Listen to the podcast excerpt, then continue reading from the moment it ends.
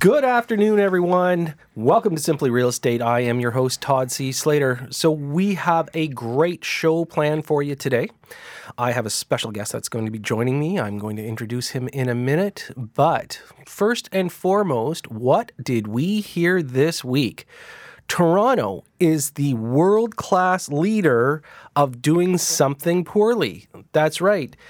Right now, the facts are out, and what we know right now in today's market, the rent ratio to what you pay for a property is the worst in the world. Now, I didn't say in Canada, I did not say in North America.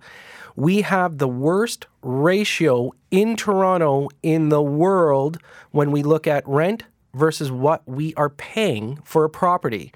So just think of it this way if you buy something for $450 to five hundred thousand dollars and you get fifteen hundred dollars a month rent, you are massively negative cash flow. But where did this all stem from? You know, it just didn't happen overnight. We have seen Toronto prices going up for the last 10 years quite consistently, but the rent has not. And where this all stems from, and I know we may have some people that will disagree with me, but when I analyzed it, I looked back all the way to the late 1980s when we had that wonderful gentleman by the name of Premier Bob Rae running the province and running at us with what they call rent control.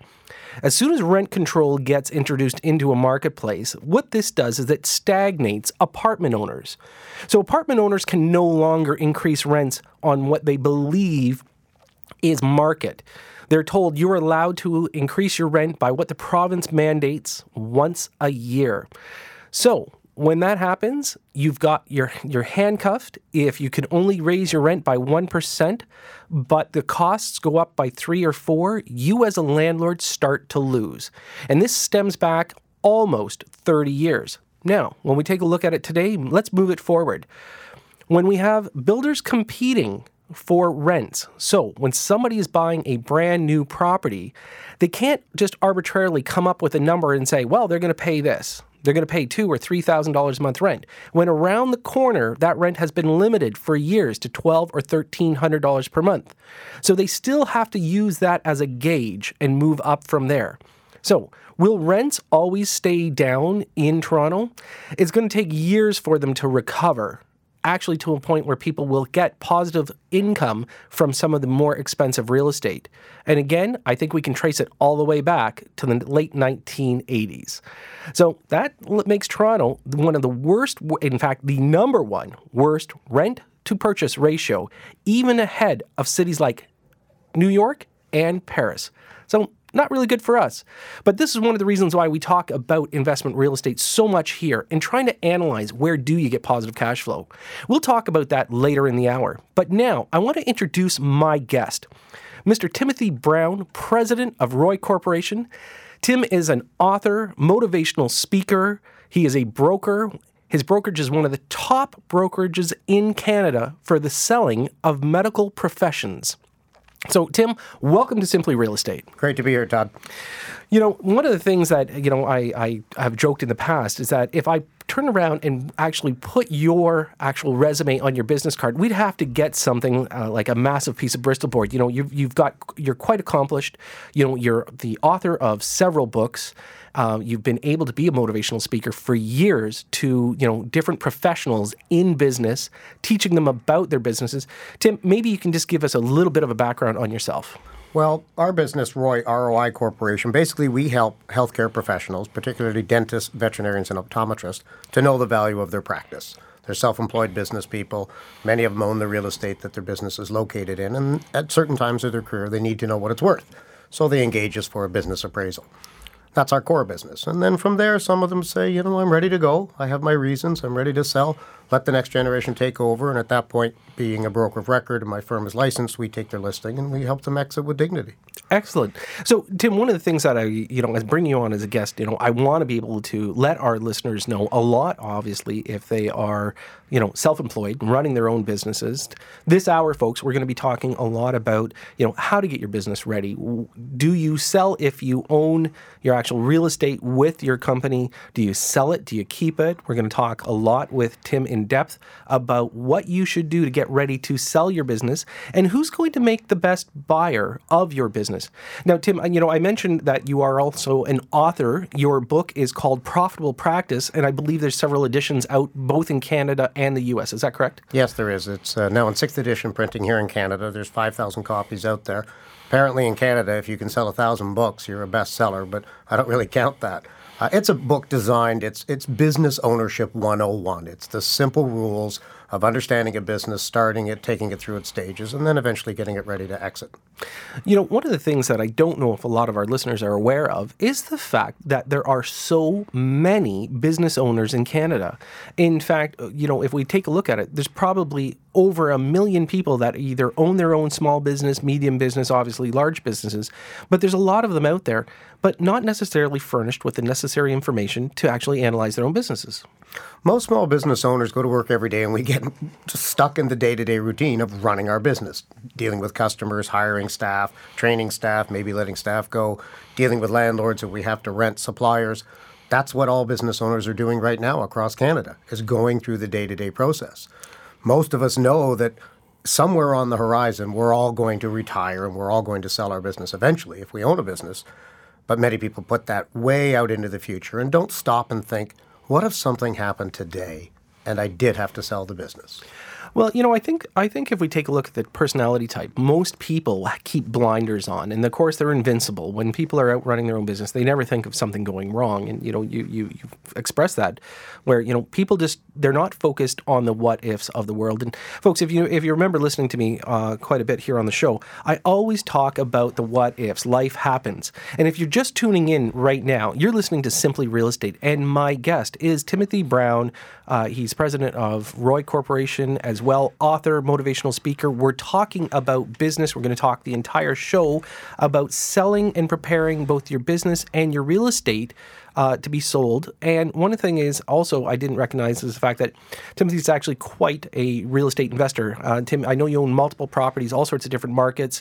Of course, this is a very positive thing for you and your family. Sure, I believe in generational wealth, and real estate is certainly the best proven model for that. Fortunes have been built on, on real estate, and it's a long term hold. I have three grandchildren now, and I'm a, I've been acquiring real estate for years. You're helping me with some of that, and we just buy, hold, and wait. Yeah, it's a perfect it's a perfect way of looking at it.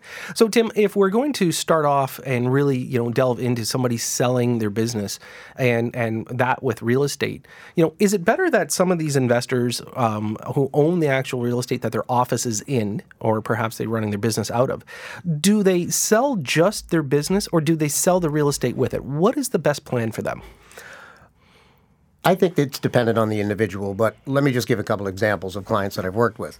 So, one of our clients very recently owns a fabulous property. He bought it many years ago. He has maintained it impeccably well because his business resides in this property. And when he was coming to sell the business, he decided that this real estate gives me long term income potential from the rent.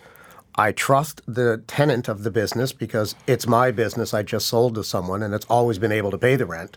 So I'm happy to hang on to this property because I believe it's a good long term real estate play. It's in a growth area, slow but steady growth for the last 10 to 15 years. Looks like that's going to happen for the foreseeable future. And it's something for him to do. He says, I look forward to firing up the snowblower in the winter and going and doing the lot. And my wife wants to plant some flowers. She's been doing that every spring for 20 years. So it's a, the real estate ownership, once the business has been sold, is a hobby business for many business owners. And if it looks like a good, secure real estate investment, why not hang on to it and collect the rent?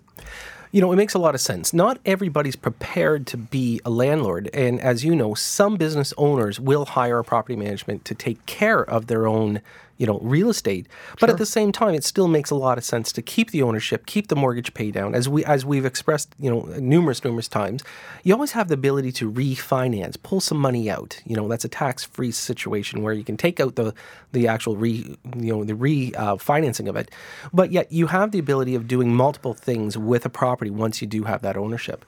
Now, let's talk about your basic business model when people are looking at potentially getting ready when is the best time to sell somebody's business? Is there a specific time out there? There's three key reasons that anybody will consider the sale of their business. Um, the first is that they're just not well. Quite often, health will get in the way. They're unable to attend to the business the way they used to, and they just don't have the time, the energy, or if their health is severe, they just can't do it anymore. So, about a third of the customers that we deal with, and about a third of people that take a business to market in any market across this nation, any type of business, there's probably an underlying health reason there. Could be serious, it could be minor, but they just are saying, my health is more important than the stress of running a business. I want out of ownership right now. I may buy another business later, I may do something else, but right now, my health dictates I don't want to be a business owner and I don't want the stress. So that's the first reason. Sure. And then if we're taking a look at the second reason, Basically, a lot of people will come along at any stage in their business career, and I try, uh, classify them as sick and tired, and they simply call us up and go, I don't like this anymore. This was my dream many years ago. I've loved it. Um, I, I still enjoy certain parts of it, but I don't want to do this anymore. I want to try something else in my career. I have other ambitions. I have other interests. I have hobbies. Um, what I've been doing for 20 years, I don't want to continue in this path. And they just sell because they're sick and tired of the business. Maybe the regulations have changed, the industry has changed, the competitive landscape has changed. And I can tell you right now, the number one thing that keeps every business owner awake in Canada every night is human resources because we all have turnover, and turnover is hard on the business. Customers get upset. So I would say a large majority of those that fall into the sick and tired of ownership cycle, you will find that human resources is a large part of that. Okay, so folks, we're uh, we're talking with Timothy Brown. We're going to go to a quick break. When we come back, though, we're going to talk more with Timothy Brown from ROI Corp as well. We're going to figure out when or who makes the best buyer of your business. So stay with us. I'm Todd C. Slater, and we'll be right back with Simply Real Estate. Welcome back to News Talk 1010 Simply Real Estate, and I'm Todd C. Slater. Joining me here in the studio is Timothy Brown. He is president of ROI Corporation, folks we are talking about the business model, business owners thinking of selling their properties as well if they are owners of the actual building that they have their property their their businesses in. Tim, thanks. Just before the break, we were talking about you know some different uh, aspects about you know why and, and what motivates somebody to sell their business. And as we were just finishing up, is there a third reason for somebody to sell a business?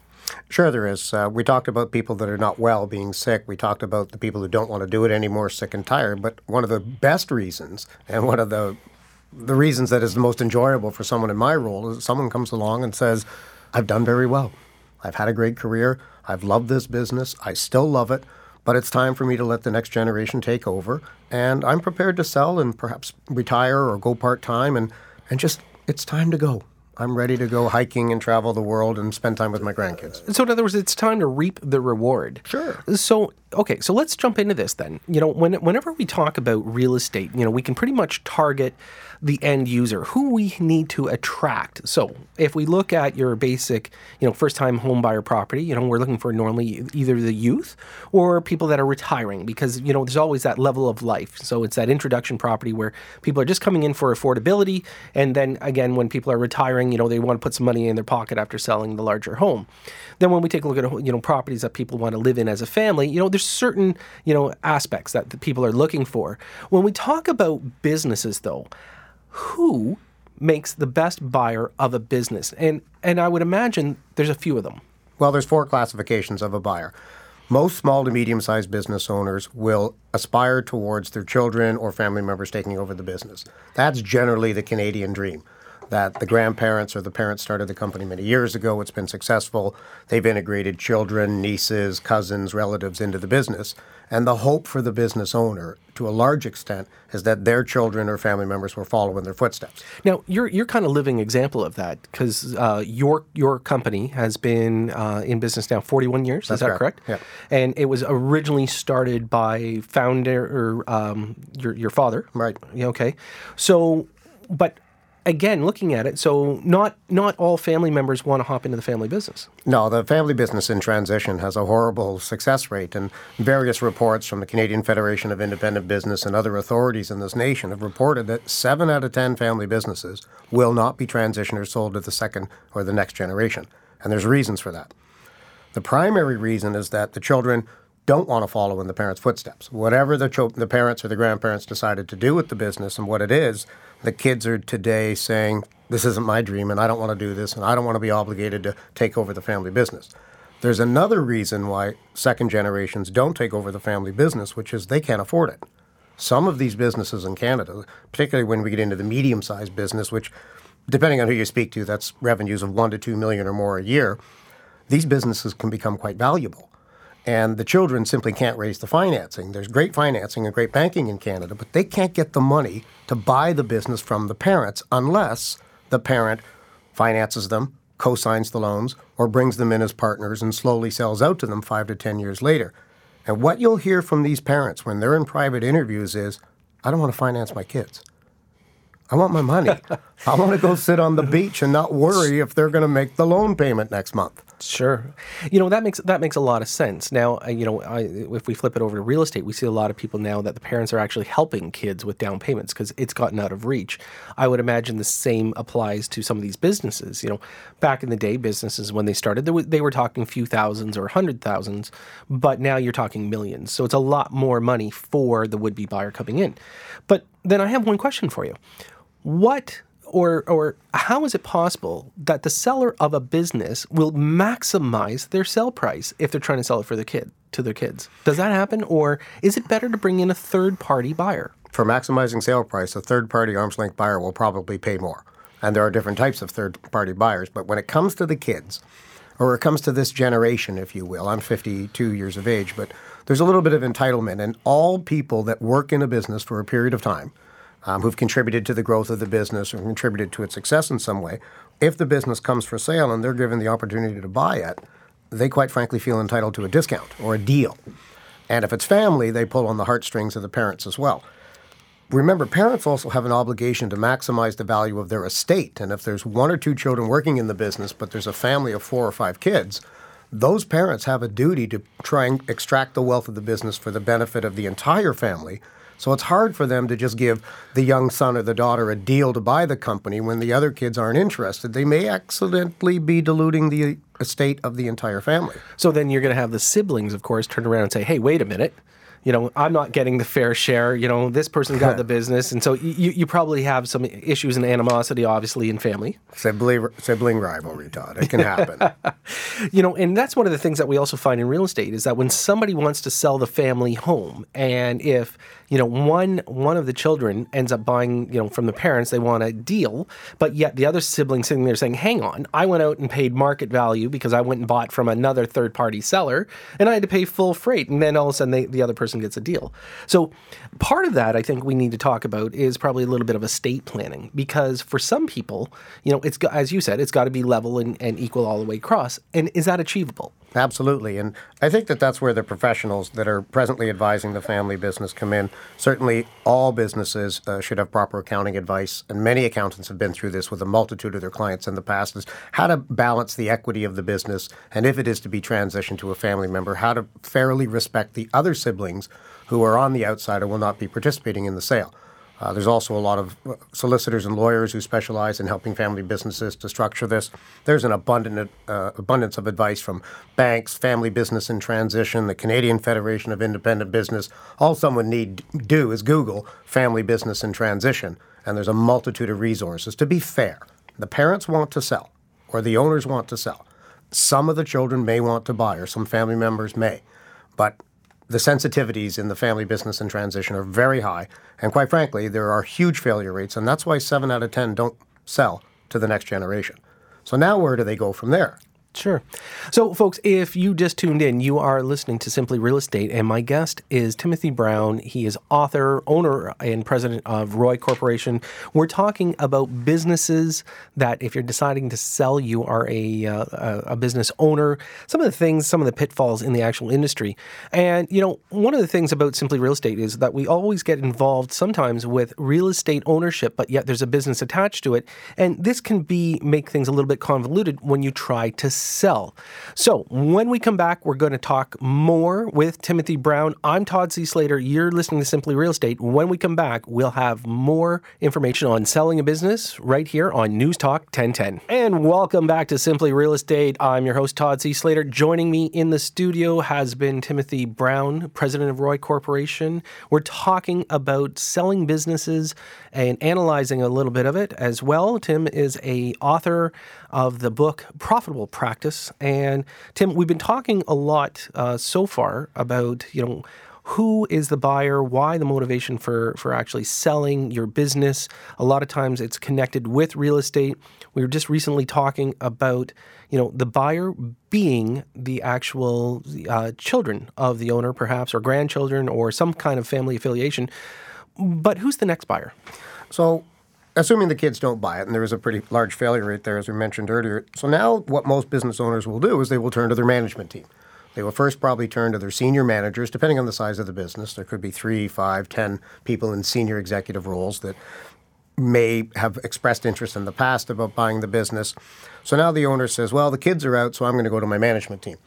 And the management team usually forms a little study group amongst them where three or five of them will get together and have meetings and say, the owner has expressed an interest in selling. Why don't we get together and buy the business from them?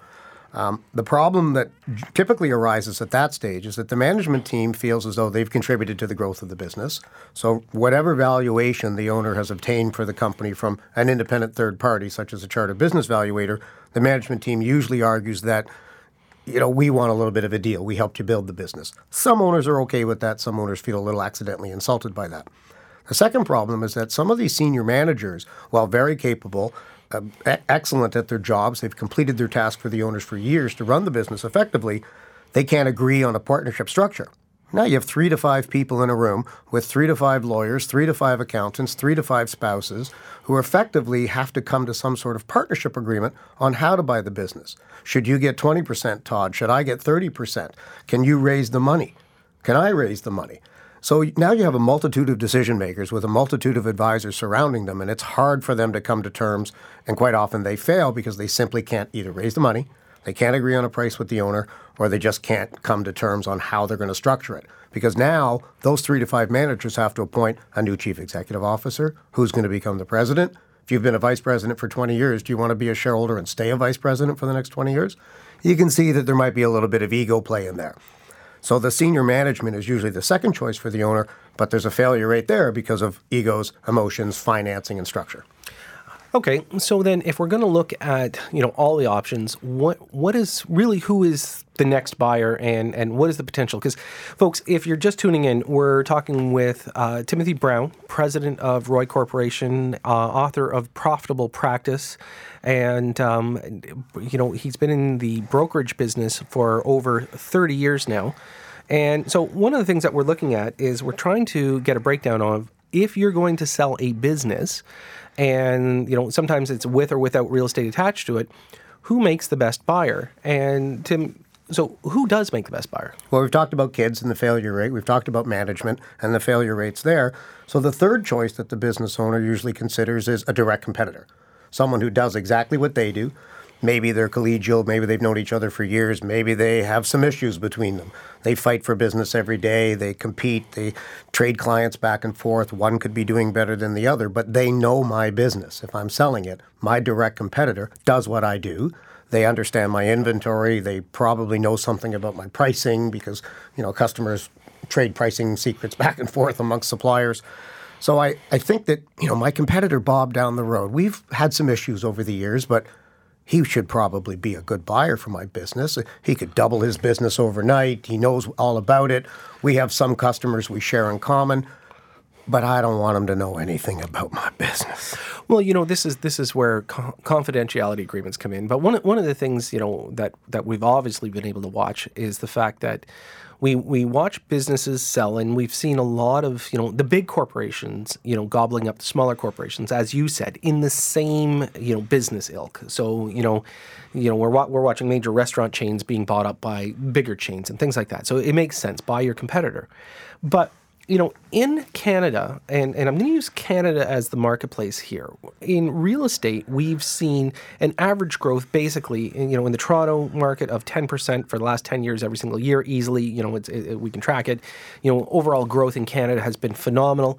But when we take a look at businesses, have we seen the same increase? So if we just take kind of the status quo, good businesses, are businesses going up at the same rate as real estate? Or has there been some stagnated growth? And and I know I'm asking for generality. We can take you know talk about let's say you know industry more of the the health profession that you're in. Right.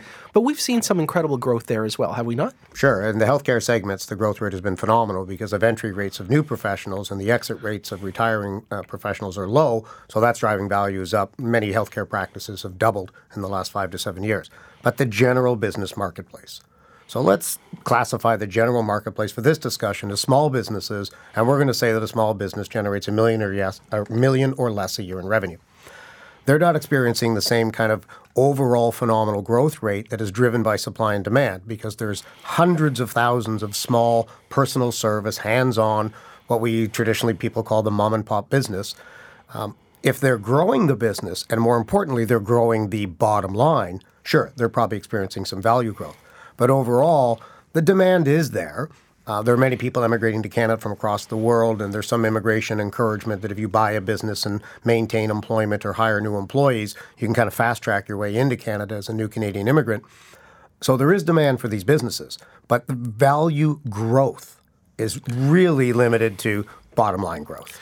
So okay, so then you know I, I, I was actually kind of setting up for this because I want I want to help our listeners out, and one of the things that I I would come up with would be the fact that we should probably encourage people that are buying businesses to actually turn around and if they are if the business is renting their location and they have the ability to buy that location, that way they're both tenant and landlord is that good advice? Absolutely. You're effectively diversifying your portfolio as well, which is what all the financial experts tell us to do is don't have all your investments or your eggs in the one basket.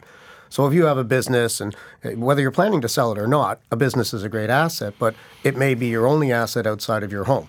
So if the small business owner or the medium-sized business owner has the ability to acquire the real estate they're presently in or if a suitable facility or property nearby comes available that the business should fit into, or perhaps provide for expansion. Many businesses are growing and they do need room for expansion. They grow out of their existing suite. If you can buy your real estate and become the captain of your ship and control the landlord tenant relationship by being the, your landlord to your business, which I know that you are, Todd, and I am as well. Yep. By all means, business owners of Canada small, medium, or large, if you can own your real estate and not be subject to the terms and conditions of today's landlords, buy your real estate. It's a long term play. Yep. It'll bring you peace of mind and will distinctly help you control your exit plan because now you're not subject to a landlord's approval of you being able to transition your premise lease and your business to a third party. Yeah, you see, I know, I do know under with with what the business model that you work with, a lot of these professionals, they will be the tenant for, let's say, anywhere from 10, 15 to 25, 30 years and quite frankly, the landlord should be sending them on a trip when they finally sell their business. It's the other way around. The landlord will send them on a trip, all right. That'll be a trip to the lawyer's office to argue why can't I transition my business to a perfectly good buyer because the landlord has some absurd rules that are either in the lease or they have requests that can prevent a business from being sold. See, folks, and and I'm going to ask Tim more about that um, in our next segment. Uh, if you are buying a business that has currently got a lease in place and you want to assume the lease, we're going to talk more about that when we return. But you are listening to Simply Real Estate. I'm your host, Todd C. Slater. My guest is Timothy Brown, and we are talking about businesses, selling businesses, and the involvement of real estate in these businesses. And by the way, when we take a look at the market right now, we also see that there is a growing need for medical buildings. Right now, there was a study released this past week that is telling us that there is an increased need for more and more development of medical buildings. So much now that the REITs, the real estate investment trusts, are starting to use this as an avenue for investment for a long term model. I'm Todd C. Slater. You're listening to Simply Real Estate right here on News Talk 1010. My guest joining me is Timothy Brown. When we come back, we're going to talk more with him. And remember, if you want to uh, reach out to the Simple Investor, you can reach me at thesimpleinvestor.com and we'll talk more about our upcoming seminar. So stay with us. We'll be right back. And welcome back. I'm Todd C. Slater. You're tuned into Simply Real Estate right here on News Talk 1010. My guest this hour has been Timothy Brown author, president of ROI Corporation, and just a great guy. You know, Tim, thanks for joining me today. It's Thanks. been it's been great, you know, because I hope that our listeners, you know, folks, if you want to know um, what you're what you're dealing with here at the other end of the microphone, uh, Tim has been actually working in this industry for over 30 years pretty much the same amount of time that I've been in real estate and contracting. So the two of us collectively, you know, we've got over 60 years of experience just sitting here in front of two microphones. And Tim, we were talking earlier about, you know, the reason for people to turn around and, you know, buy a business, how you buy a business, who who's the best, uh, you know, buyer, of course. But then, you know, looking at it, there are people that will buy businesses that are currently have a lease situation. What are some of the things that people should watch out for? Okay, so the traditional premise lease from any landlord in Canada has a term attached to it five years, 10 years, and uh, quite often the existing business owner will renew that time and time again. So now the business owner says, It's time for me to sell the business. One of the first things the business valuator will do, which we do in every one of our files, and chartered business valuators do this as well, is they look at the remaining term of the existing lease, any existing rights of renewal that are in that lease, which quite often, once you renew your lease, the right to renewal clause evaporates. So there are business owners out there today in Canada who've been in their premises for 10 or 15 years or more, and they're oblivious to the fact that they have no further rights to renew. And they say, well, I've been here 15 years. Why wouldn't the landlord give the next guy another 10 or 15 years on the term? And landlords might say, well, it's interesting you should ask. We've decided to redevelop this property and we're not renewing the leases in the next two to three years. Well, how does that affect the value of a business? So if it's a location based business with a long term clientele, and that business has to pack up and move on short notice, how do you think a buyer and the buyer's banker and the buyer's accountant view that? They see cost of moving, risk of losing business, a cost of building a new facility for whatever the business does. They usually upgrade the equipment when, if you have to move anyways. So if your business does not have proper renewals in place and your landlord will not extend them to you, the value of your business is going down. So, if we're looking at somebody putting an offer in on a business, of course, um, if if this has not been provided to them, should a buyer put in a condition that they're able to get an approval from the landlord to renew a lease? Absolutely. And the large majority of business offers are, first of all, conditional on the landlord approving the new tenant because landlords have that right. They have to check the creditworthiness of the new tenant, make sure that they're going to be as successful in paying the rent as the previous. All landlords enjoy the right to approve the transition or the assignment of the lease. And if anybody out there has a premise lease with their business today, you, you, you pull that lease and you look for the assignment clause. And the key word you're looking for, words you're looking for in that clause is landlord shall not unreasonably withhold consent. Not unreasonably withhold consent. You want to find that. If you don't find that, you may have a problem. You know, it's interesting that you mentioned assignment clause because that's one of the things I talk a lot about here on the show. When people are buying brand new properties, that they should have an assignment clause in their agreement of purchase and sale. So in this case, in the agreement of lease, you want to make sure you see the same thing. Absolutely. That there's an assignment clause so somebody can actually come in and be assigned the lease as the structure that it is already in place. Absolutely. If I can buy your business, but I can't stay in the space, obviously I can't buy the business. And if I don't have renewals long term, I have to move sooner or later, and my bank might not want to finance the sale, knowing I have to incur a hundred or two hundred thousand dollar moving cost in two years. Well, you also could be renegotiating with a landlord that believes they have you over the barrel at this point because now, te- technically, you do. So you can get an aggressive landlord that will sit there and say, hey, listen, you know what? We're going to be increasing your rent because we're going to start off right out of the gate brand new, and this is what we believe it should be. So I guess in, in, in the situation of people, you know, again, assuming leases, they've got to make sure that there's a long term projection for themselves so they know what their costs are. Absolutely. And I can assure you that landlords are aggressive at a time like this because they're in control. They own the space. They control the space to a large extent, even though you have the right to rent your space. I've seen landlords scuttle deals and business owners be unable to sell their business, be forced to continue working in a business they don't wish to anymore, or be forced to relocate at considerable expense, which may or may not be recovered when the business is eventually sold in the new location.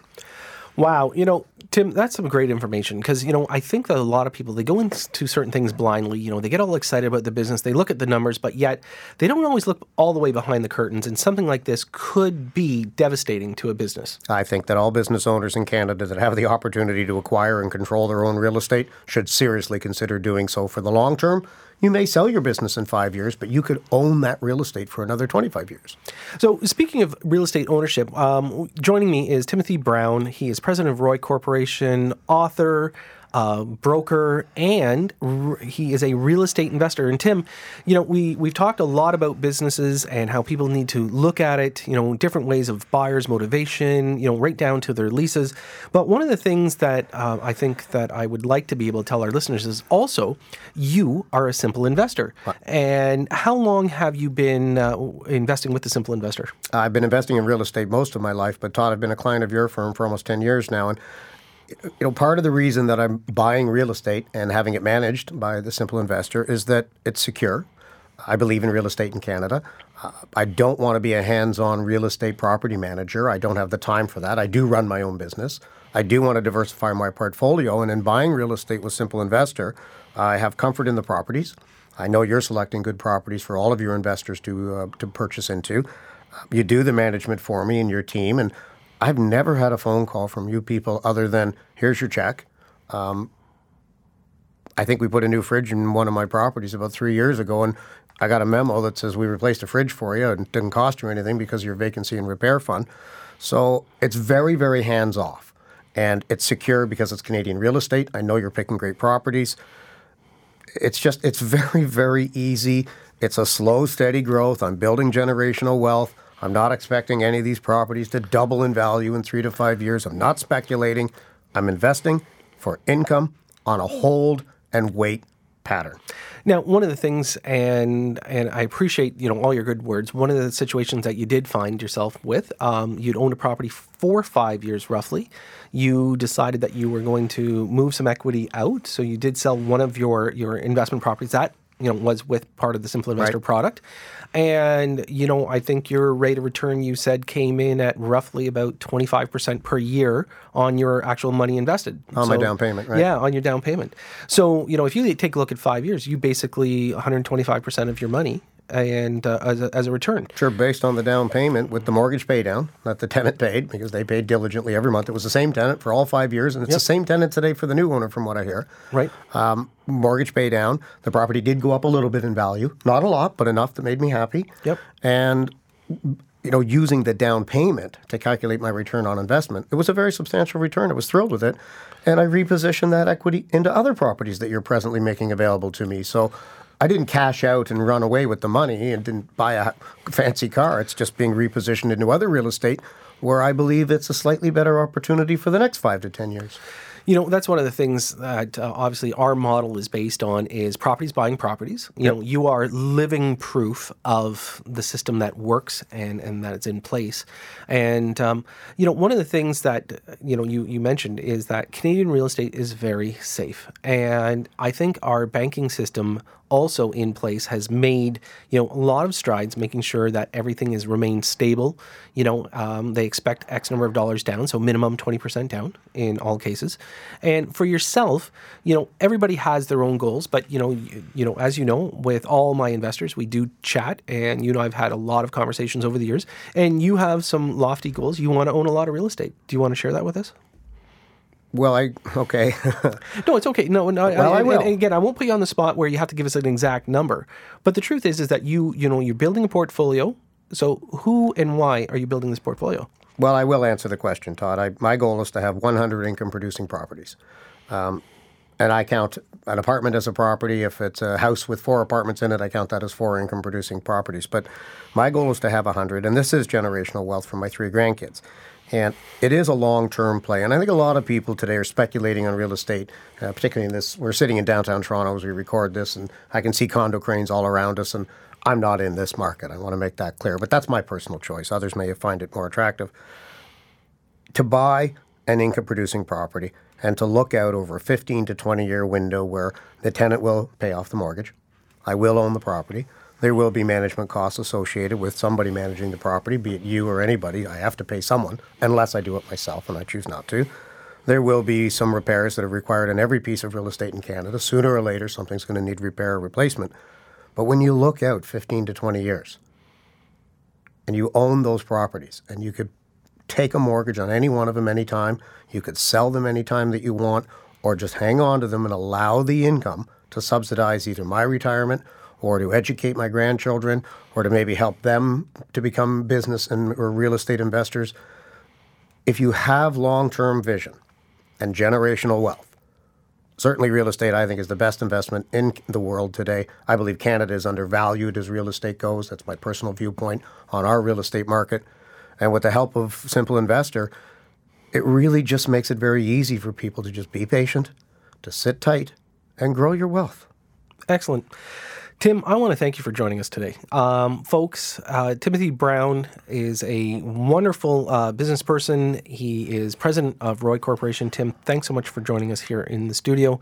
Folks, um, you know, I asked, uh, I asked him to be a guest because, quite frankly, he's very knowledgeable um, on businesses. And it's so important that people understand that if you're going to own businesses or if you're going to be buying a business with leases in place, you need to know what is going to happen. And so it's so important. By the way, um, you know what? If you want more information about the Simple Investor, you can go to www.thesimpleinvestor.com. Listen, I'm always open for a conversation. You can always pick up the phone. You can call me at 905 812 2524, or again, email us at thesimpleinvestor.com.